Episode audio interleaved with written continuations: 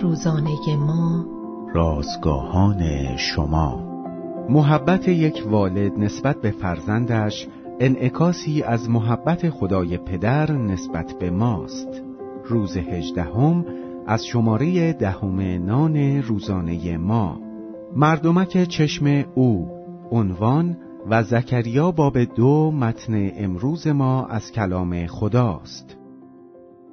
کودک یکی از دوستانم دچار سر شده بود و در حالی که آنها با سرعت سوار بر آمبولانس به سمت بیمارستان می‌رفتند قلب مادر که برای دخترش مشغول دعا بود به شدت می تپید.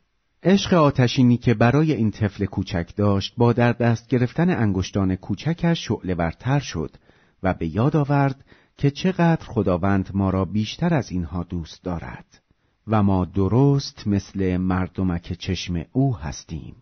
زکریای نبی از این اصطلاح برای قوم خدا استفاده می کند که بعد از اسارت بابل به اورشلیم بازگشته بودند. او آنها را فرا می‌خواند تا توبه کنند، معبد را دوباره بسازند و محبت به خدا را در دلشان دوباره احیا کنند. زیرا خداوند قومش را بسیار دوست می دارد.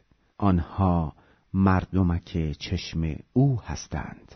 چشمها به خاطر ارزش و ظرافتی که دارند محتاج توجه و محافظت هستند و خداوند می‌خواهد با به آغوش کشیدن قومش و نگاه داشتن آنها بر روی قلب خود محبتش را به آنها ابراز و از آنها حفاظت نماید خداوندی که در میان ما ساکن است ما را از محبتش سیراب می کند و این محبت حتی به طور شگفتانگیزی فراتر از محبت مادری می رود که برای کودک دردمندش حاضر به انجام هر کاری است.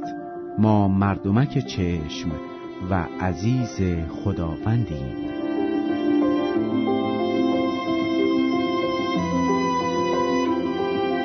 کلیه حقوق متن این اثر متعلق به انتشارات جهان ادبیات مسیحی است.